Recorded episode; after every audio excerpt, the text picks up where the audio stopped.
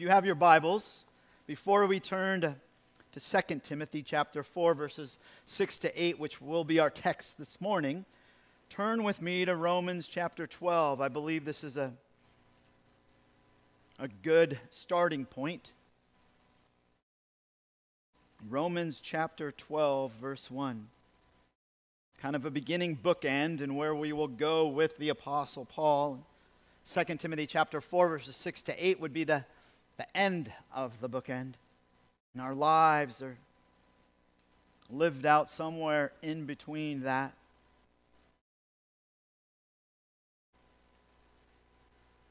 In a message that I've entitled this morning, Living and Dying Well. Let me define well as for the glory of God in all that we do. Look at what the Apostle Paul has to say to the believers in Rome. Therefore, I urge you, brethren, by the mercies of God, to present your bodies a living and holy sacrifice acceptable to God, which is your spiritual service of worship. Again, whenever we see therefore in Scripture, we have to ask ourselves, what's the therefore, therefore?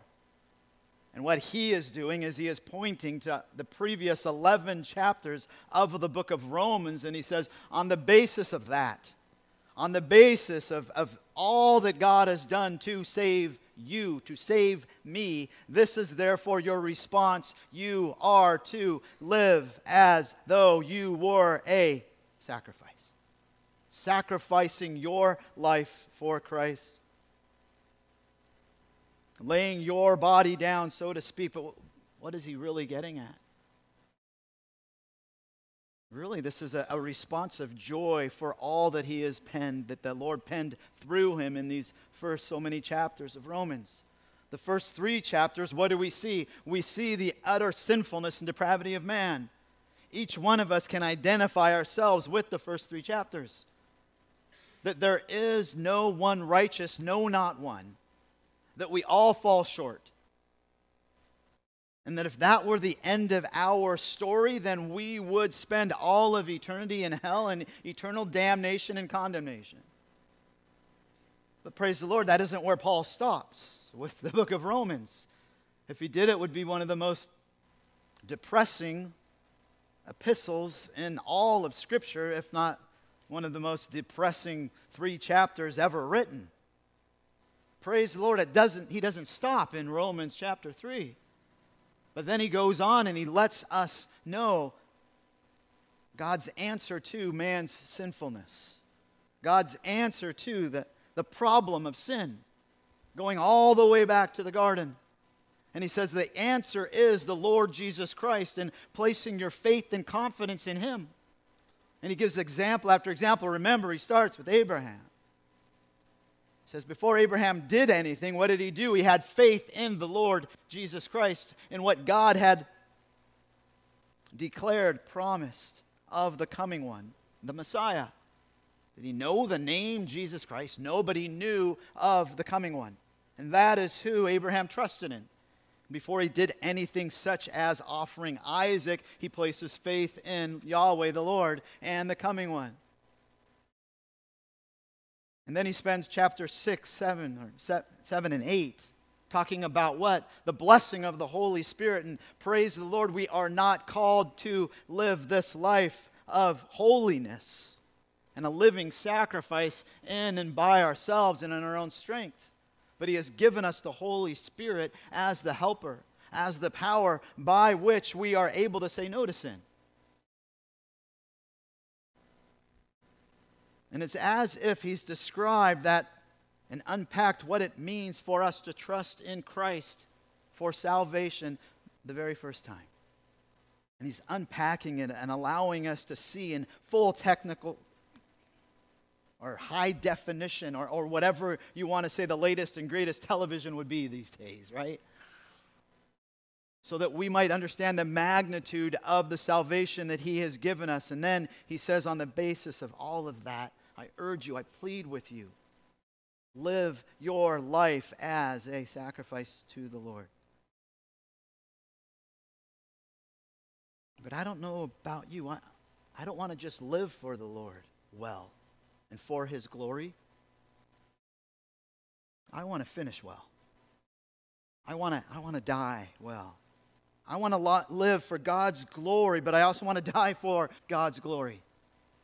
And, and when I die for God's glory, as much as it relates to me, I want to die for God's glory in the most appropriate and visible way so that people see that when I am dying that I'm not looking at it as something bad. But that I'm looking at as looking at it as something incredibly good. And really a launch pad into that which I don't really understand, but that I know will be beyond anything that is uh, that I can contemplate and think about. That that's how great it is. That I am not dying, but I am departing.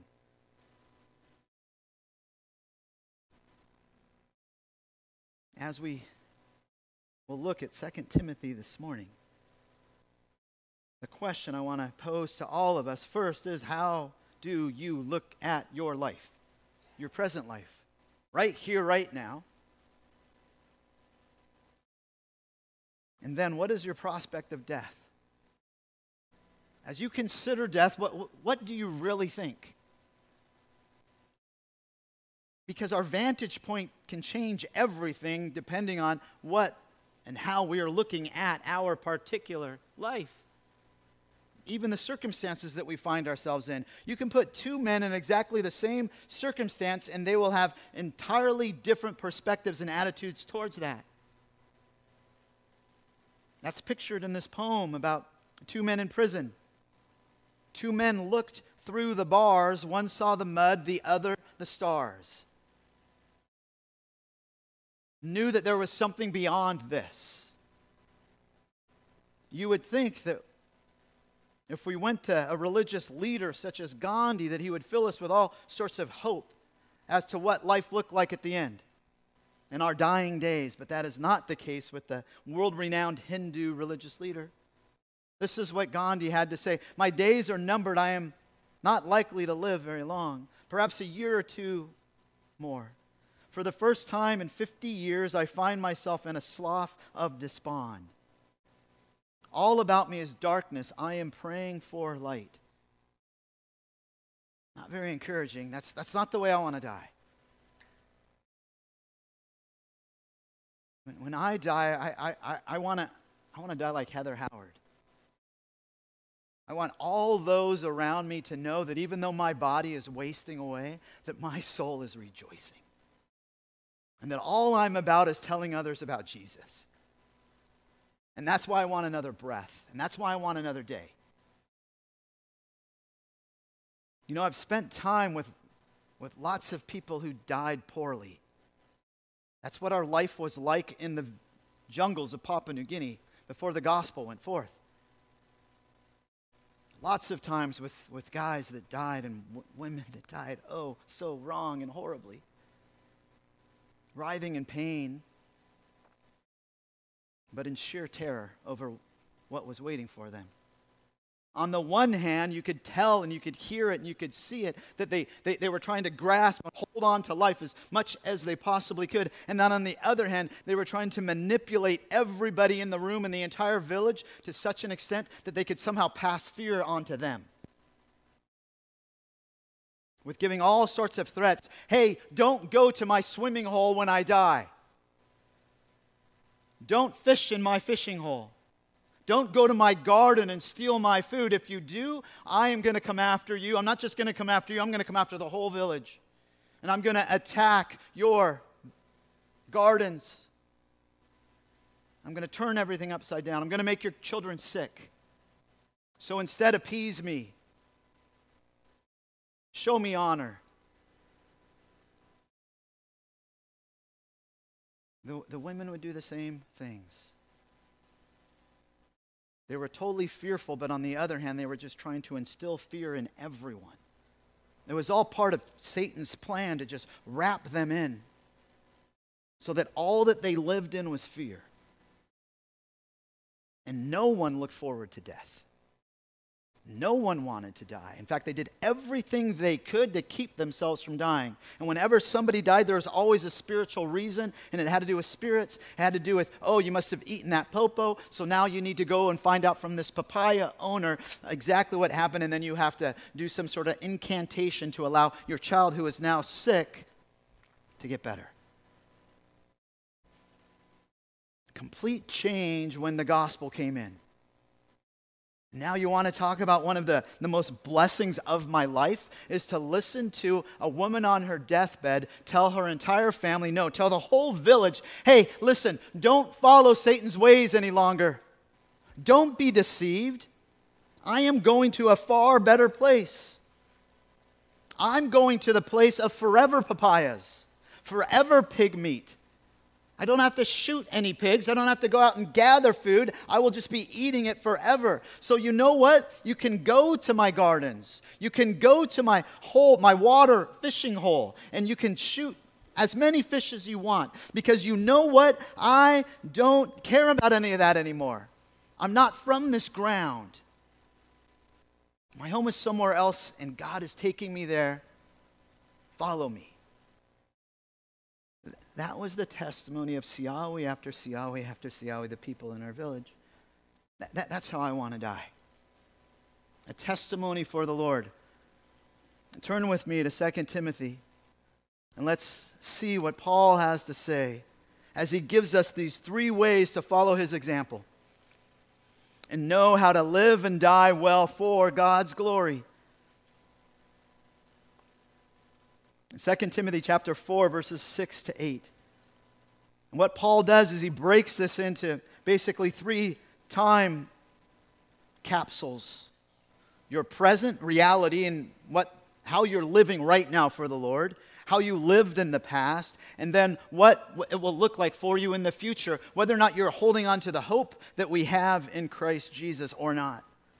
And all of these things are so challenging for us as he challenges, encourages us to not only live well and live for God's glory, but to die well and die for God's glory, recognizing that it's not dying at all.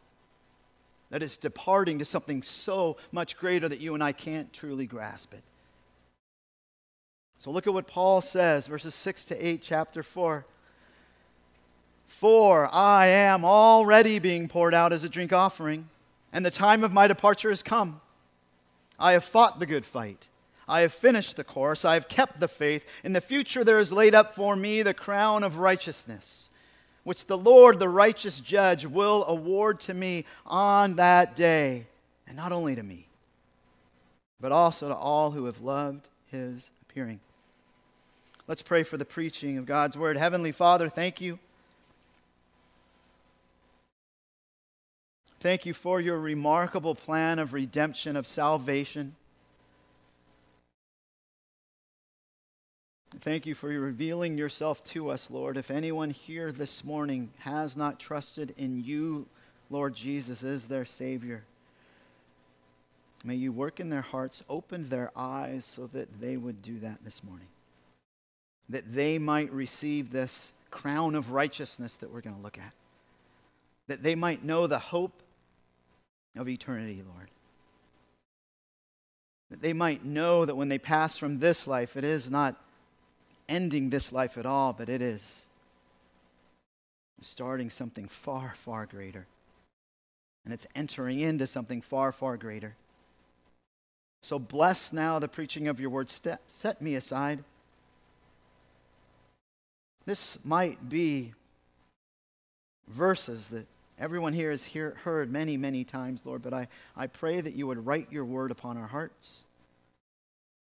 And that we would be able to take these things, these truths to heart, that we might live for you, for your glory, that we might be faithful and consistent, so that as we look back on our lives, as Paul looked back on his life, that we would know that we have fought the good fight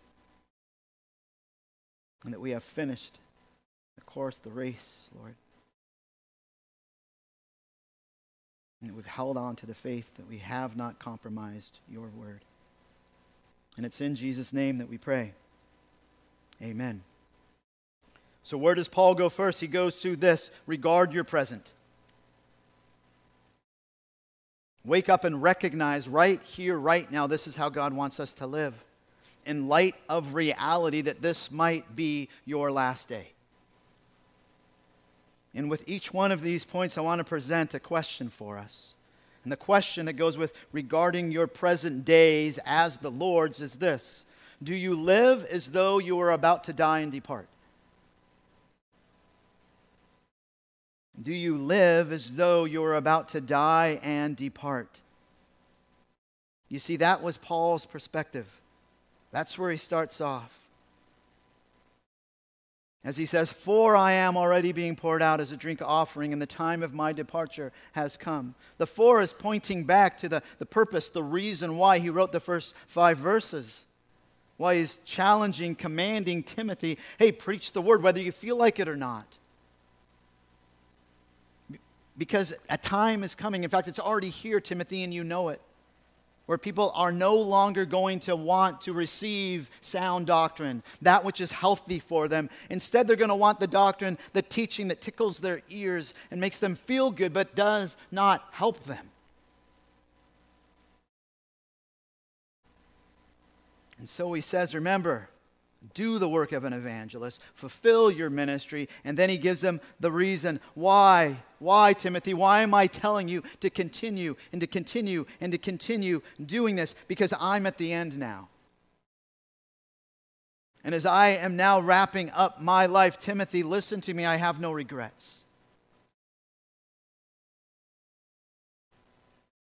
I'm not looking back at anything that I have done, wishing that I'd spent a little bit more time doing what the Lord wanted me to do.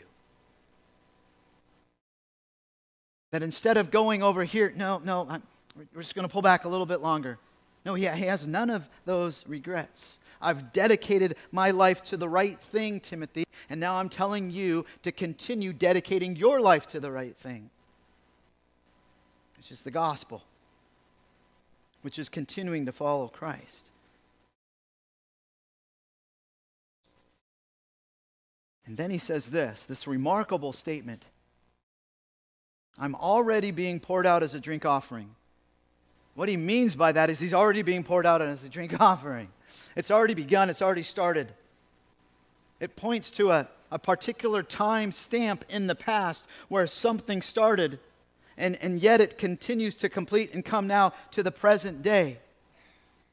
It's as if he is saying that whatever kind of offering that he is offering, that he began giving his life as this particular offering right when he arrived in jail here in Rome as if one little droplet was given at that time, and then another droplet, another droplet, ultimately going to the point to where he would give up his life. But is it going to happen fast? No, it doesn't appear that it's going to happen in one particular incident. Because he says to Timothy, Hey, come to me. And it wasn't like Timothy could jump on a boat or, or he could jump on a boat, but a fast boat like we have today, or an airplane so it's going to take him some time to get from Ephesus to Rome. So Paul knew that what was happening wasn't going to happen in, say, one day. But he's committed himself to this that he recognizes, man, I'm already being poured out as a drink offering. What we have to understand is what is a drink offering? What is he referring to? What's he talking about? And we could spend some time in Numbers 15 or Leviticus chapter 1, and we could, we could look at the burnt offering and how what was associated along with the burnt offering were two things the grain offering and then this, the drink offering. And perhaps you're familiar with what a burnt offering is. That's what most of us are familiar with. That is the offering that was done for sin. That is the offering of a, of a bull, a sheep, a goat, and, and even in some cases birds. And what would they do? Before you'd burn that particular animal completely up, you would kill it. You'd slit its throat. You'd take the blood, and what would you do? You'd, you'd collect that blood in a basin. And then you'd sprinkle that blood on the altar. And then after that, then the whole body would be burned. But remember, you identify yourself with that particular animal. As if your guilt is being passed on to who? Onto that particular animal, and that animal's life was given on behalf of yours. That animal's your substitute. That's the picture given here. But he doesn't say that he's being poured out as a burnt offering. He says he's being poured out as a drink offering. This was wine that was, that was given along with the burnt offering. And you would pour this along with this animal sacrifice in this burnt offering. But the significance behind this was an entirely different thing. This wasn't to pay for your sin. This was a testament, an offering of joy and thanksgiving for what God had provided in your substitute. So, what is Paul saying? He's saying, hey, I, am not doing anything that, that would even imbibe or look anything like the burnt offering because what Christ did, he paid for that in full. And unlike all of the animals that we see in the Old Testament that were offered again and again and again, Christ came once and offered his life once as payment for sin. And then that was completed. And Paul is saying, No, I, I, don't offer myself as a burnt offering. The one who paid for me, he already did that. But now what I am doing is I am offering this, the end of my life. I've already served the Lord, the Romans chapter 12, verse 1.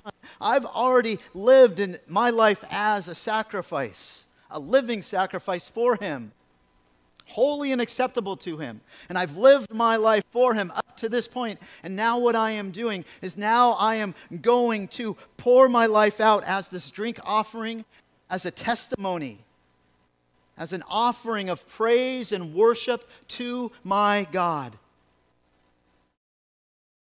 And yet he's recognizing that this isn't going to be just a, a one day thing. He's, he's now doing this over this period of time filled with joy and thanksgiving over what Christ had accomplished for him. Christ, his substitute, Christ, his Lord, Christ, his Savior. But you know what's even more telling about this is Paul has already used this illustration. Turn with me to Philippians. You see, Paul's already said that, that he wouldn't mind being used as a drink offering.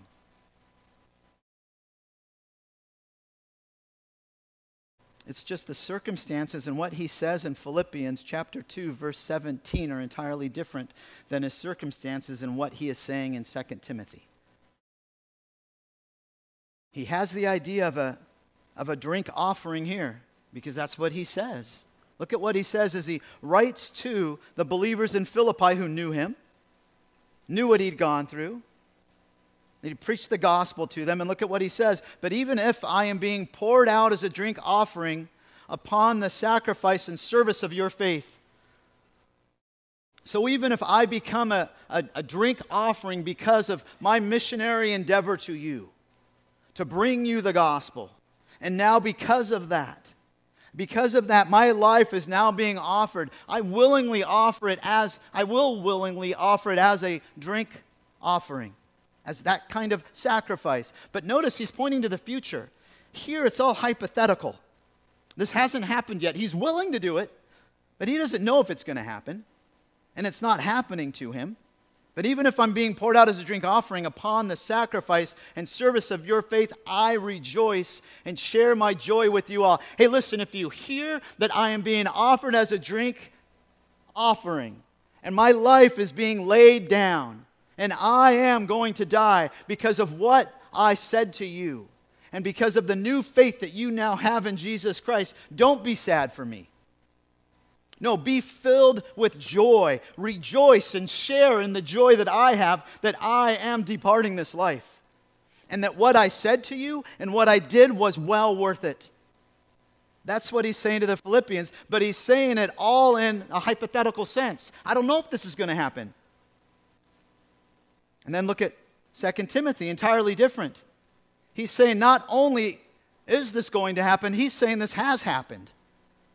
He's recognizing that what the Lord has for him now is certain death.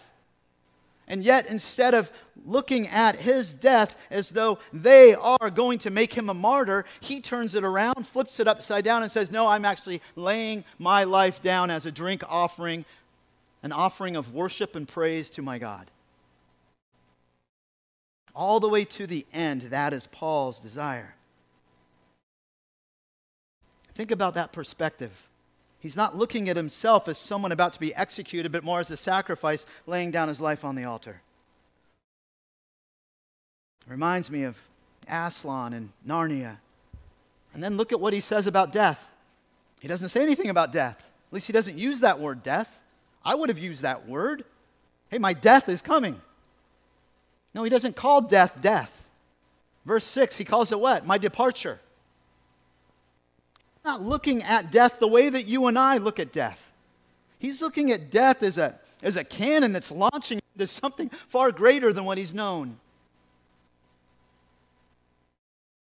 This very word departure, for those that would have been listening, would have pulled in all sorts of other examples. Why? Because they use this word for the shipping world, for sailing, and they use this word to talk about when a ship lifted its anchor and dropped off all the ropes and rose on the tide and then took off to its new destination. That's the idea here. It's, it's, it's a, a soldier who removes all the stakes around his tent and packs everything up and heads on to, to what he has next in store for him, his next post. It's, it's also used in, in, in husbandry and in the unyoking of an animal who is then freed to, to go on away from the work that he's been doing.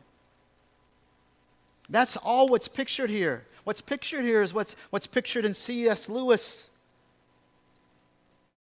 Have you guys read The Last Battle? I believe he pictures it well. This is what C.S. Lewis says the last battle, where it is explained to the children who can't travel back to Narnia that they were going on to something far greater. They were beginning chapter one of the great story, which no one on earth has read, which goes on forever, in which every chapter is better than the one before. And as he spoke, speaking of Aslan, he no longer looked to them like a lion, like a lion but the things that began to happen after that were so great and beautiful that I cannot write them. And for us, this is the end of all the stories. And, and we can most truly say that they all lived happily ever after. But for them, it was only the beginning of the real story. All their life in this world and all their adventures in Narnia had only been the cover and the title page. Now, at last, they were beginning chapter one of the great story, which no one on earth has read, which goes on forever, in which every chapter is better than the one before. I think C.S. Lewis grasped the same kind of perspective that Paul had. That death is not death at all, death is departing. Death is going on to something greater for those of us who know the Lord Jesus Christ as our Savior.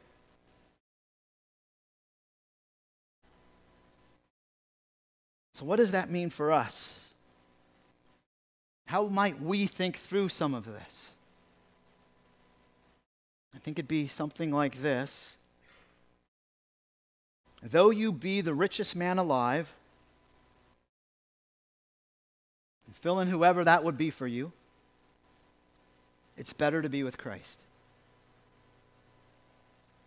Though you've lived a hundred years and you have the most amazing legacy as far as your family goes, and you have the most wonderful kids and the greatest grandkids, and even better, your great great grandkids, and they all know the Lord, and everything is just so incredibly good about your legacy.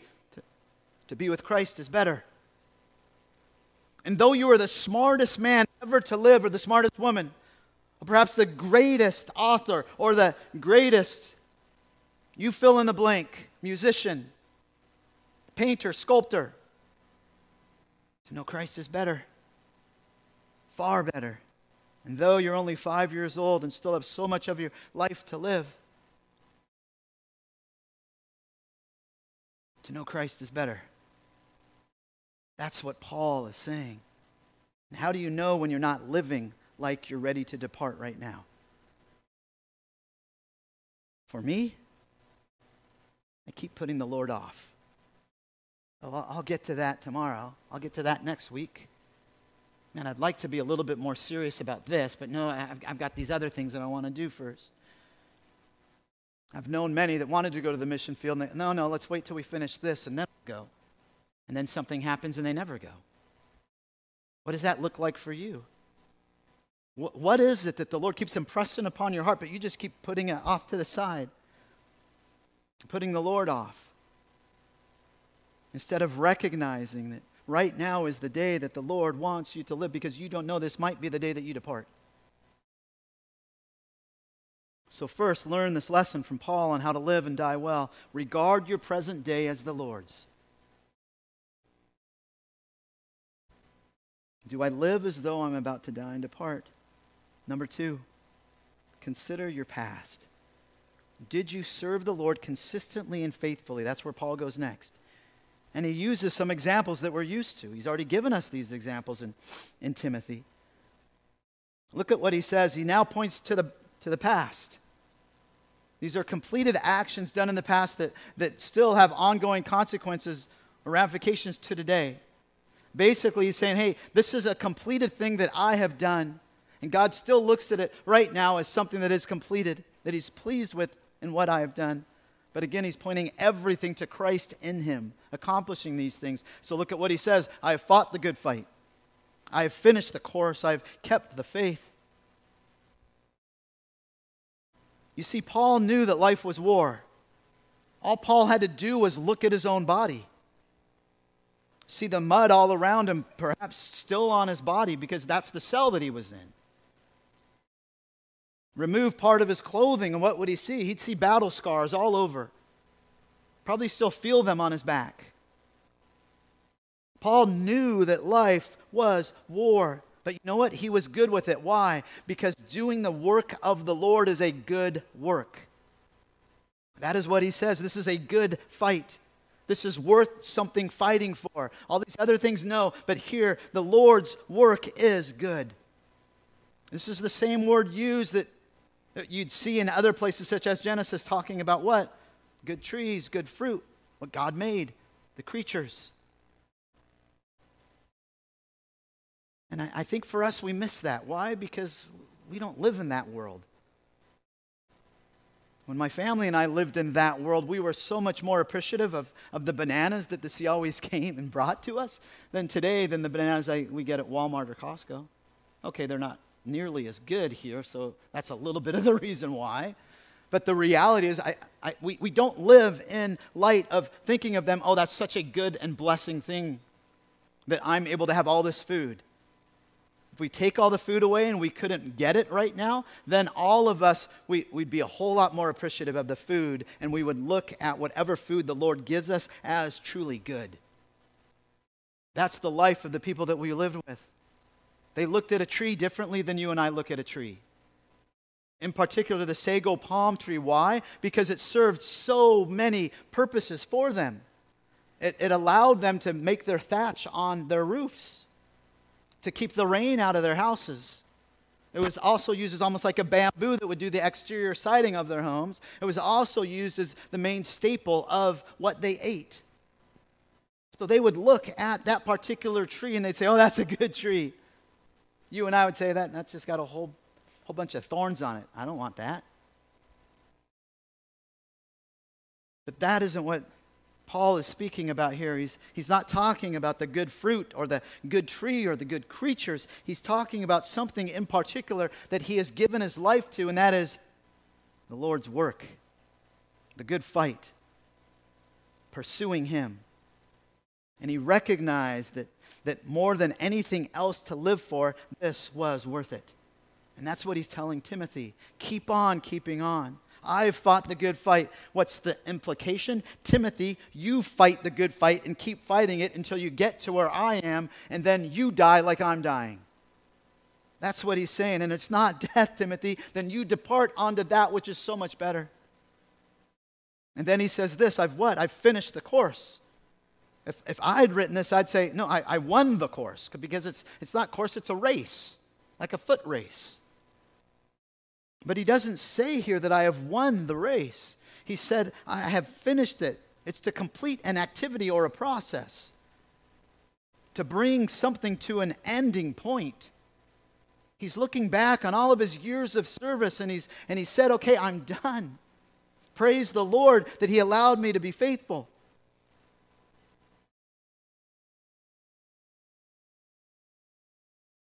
When, when I was in cross country, whether we're talking high school or college, do you know what kind of course I wanted to run? As flat as you could give me. And it was only for my own glory because then I might get my best time. And if you made the last quarter mile or half mile or three quarters mile with a little bit of downhill, even better. Put it by the beach and I am happy. Why? Because that's the easiest race to win. Because I can get my best time there. Don't we live like that? Isn't that what so much of our attitude is? That, that what I want is the easiest, the most rewarding, and the least pain filled life that you could possibly give me. Lord, please give me that. That isn't what the Lord does. He gives us each our own lives, specifically our race that He gives us. Look at Hebrews. Hebrews chapter 12.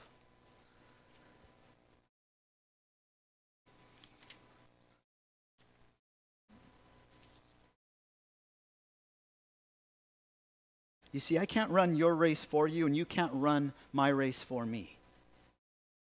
The Lord gives us each a race, and then He calls us to run that race and to finish it. And then He gives us the power, the strength, the ability to do that. Therefore, since we have what? So great a cloud of witnesses surrounding us, let us also lay aside every encumbrance and the sin which so easily entangles us, and let us run with endurance the race that is set before us. Fixing our eyes on Jesus, the author and perfecter of faith, who for the joy set before him endured the cross, despising the shame, and has sat down at the right hand of the throne of God.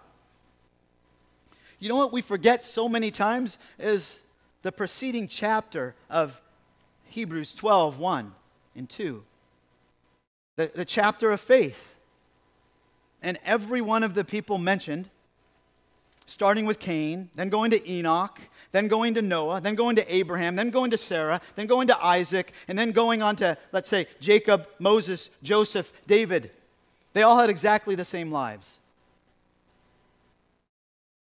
They all walked exactly the same course in life. No. Each one of them had an entirely different life that only they could walk with God's help. That is exactly what Paul is saying to us here. Run that race that the Lord has given you.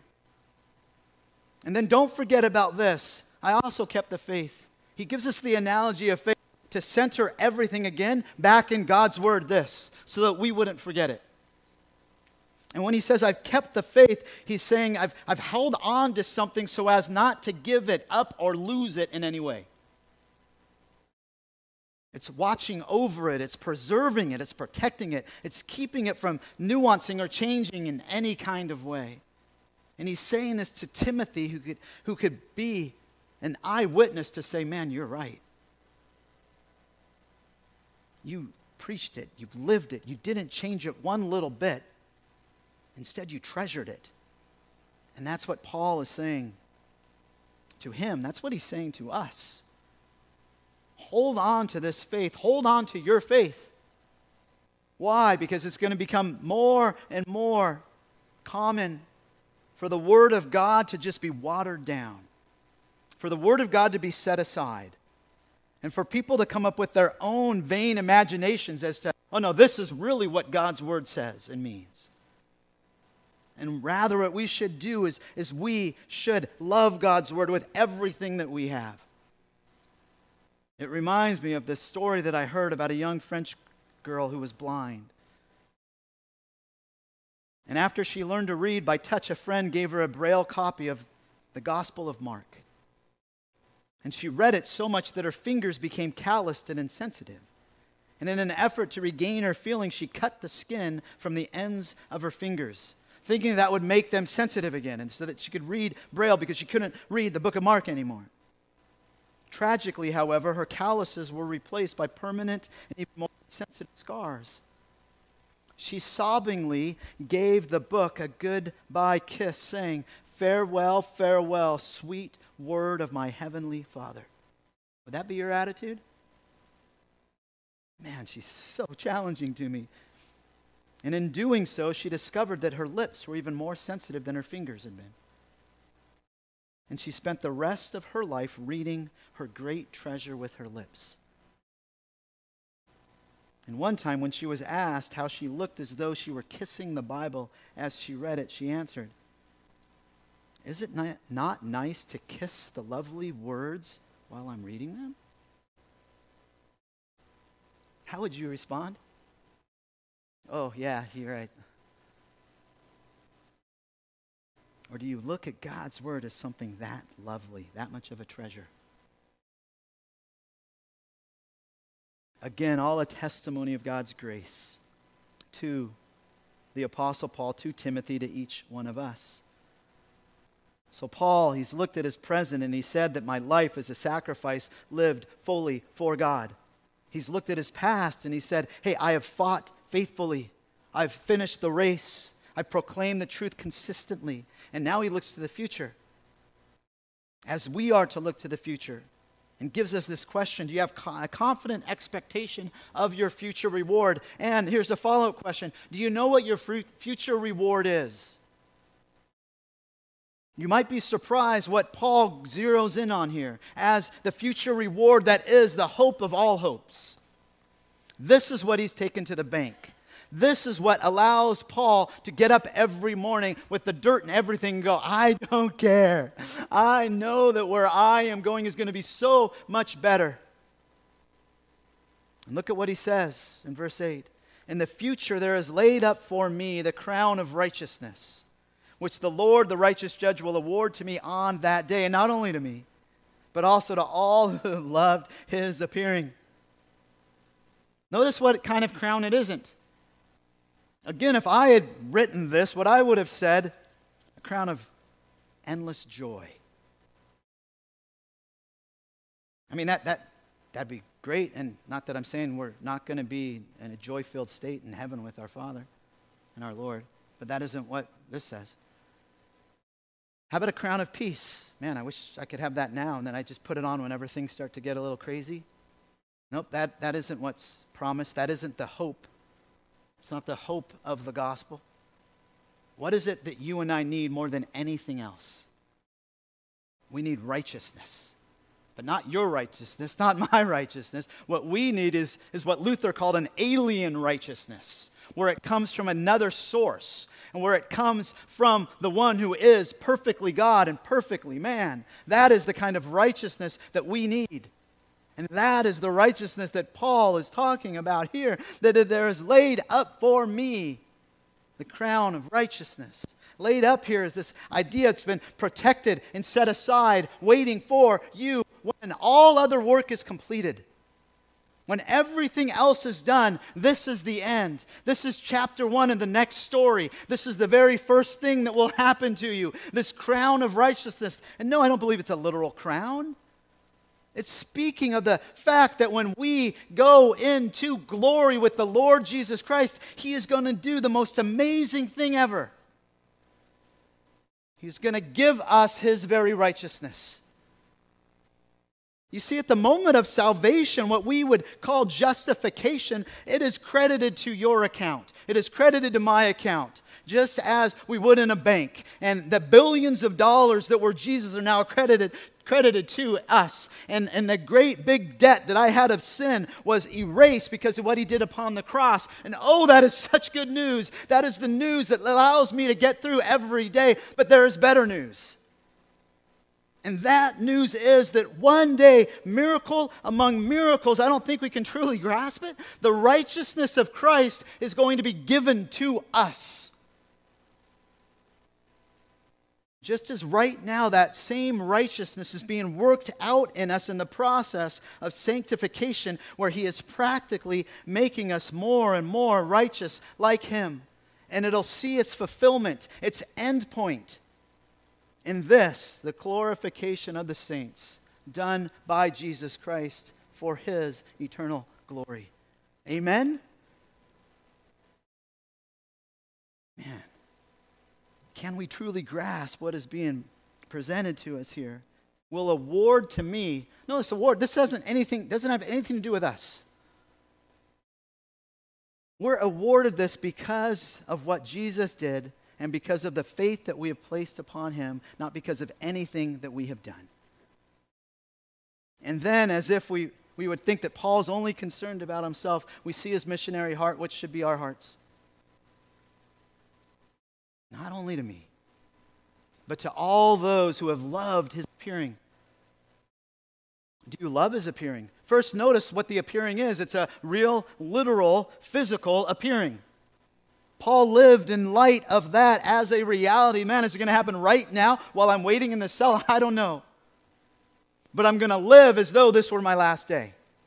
And I'm going to honor him as though this were my last day because I know that there's coming a time when this, the crown of righteousness, is going to be given to me. And it's not going to be something anymore that's just positional, but it is going to be literal, the real righteousness of Christ. But it's not just to me,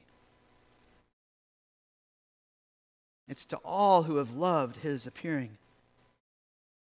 Do you love his appearing? Are you waiting for his appearing? It, it reminds me of what we read in 1 John 4 7 to 8.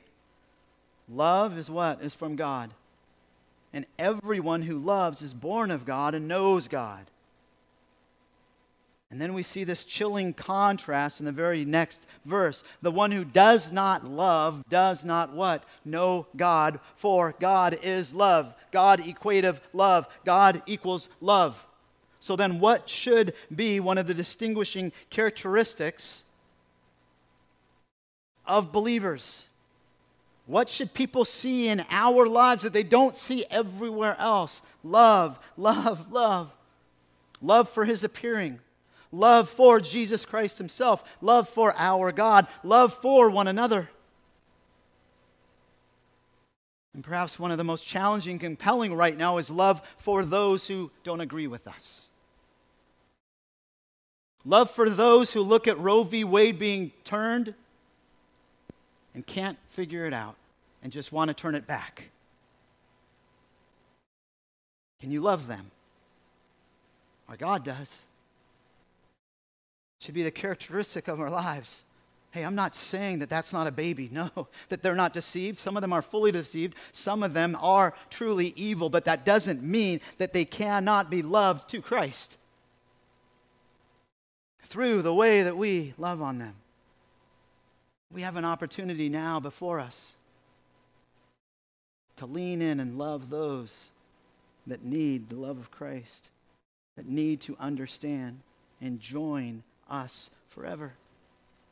In the forever place with the many tototeida today, with the new bright eyes that exist forever. That's the way the Siawis would say heaven, the place with the brand new bright eyes. So, do you live as though you were about to die and depart? Did you serve the Lord consistently and faithfully? Do you have an expectation of your future reward? And do you recognize that that future reward is the very righteousness of Christ that will allow us to be ushered into God's presence?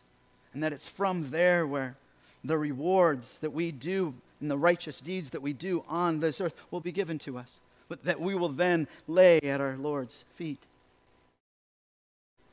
And finally, do you have an expectation of this future reward and are you living in that reality now? Let me close with this. And an aged Christian man was growing weaker day by day. He and his wife had lived many, many years together. And one day, as she realized his rapid decline, she said to him, Well, honey, the, the storm of your life will soon be over. And he said, Well, that's, that's not entirely true. It wasn't that he did not know that his life was soon to end, but he said, The storm has been over and done for near 2,000 years. It's a thing of the past. Now there's no storm, nothing but bright glory all the way for me and for you. Do you recognize the storm is over?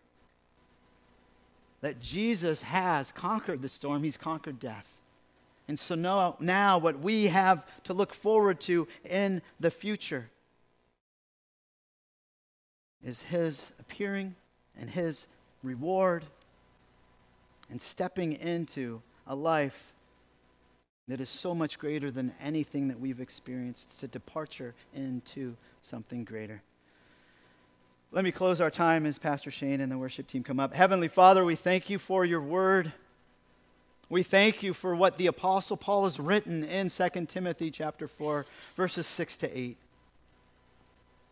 Lord, we're challenged by his life and yet we are so thankful we're thankful for the picture of what it looks like to be a drink offering, that it is a response that we should have in all of our hearts for all that you have done for us.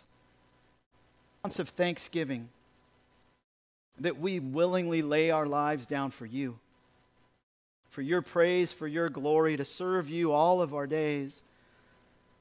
And then when that last day comes, Lord, that we would not look at it as death, as the completion of something here, Lord, but that we would look at it as a departure into something far, far greater. And then that would so much encourage us and take precedence in, in all of our thoughts that we would want to share you and the hope that we have in you with all those around us. And it's in Jesus' name that we pray. Amen.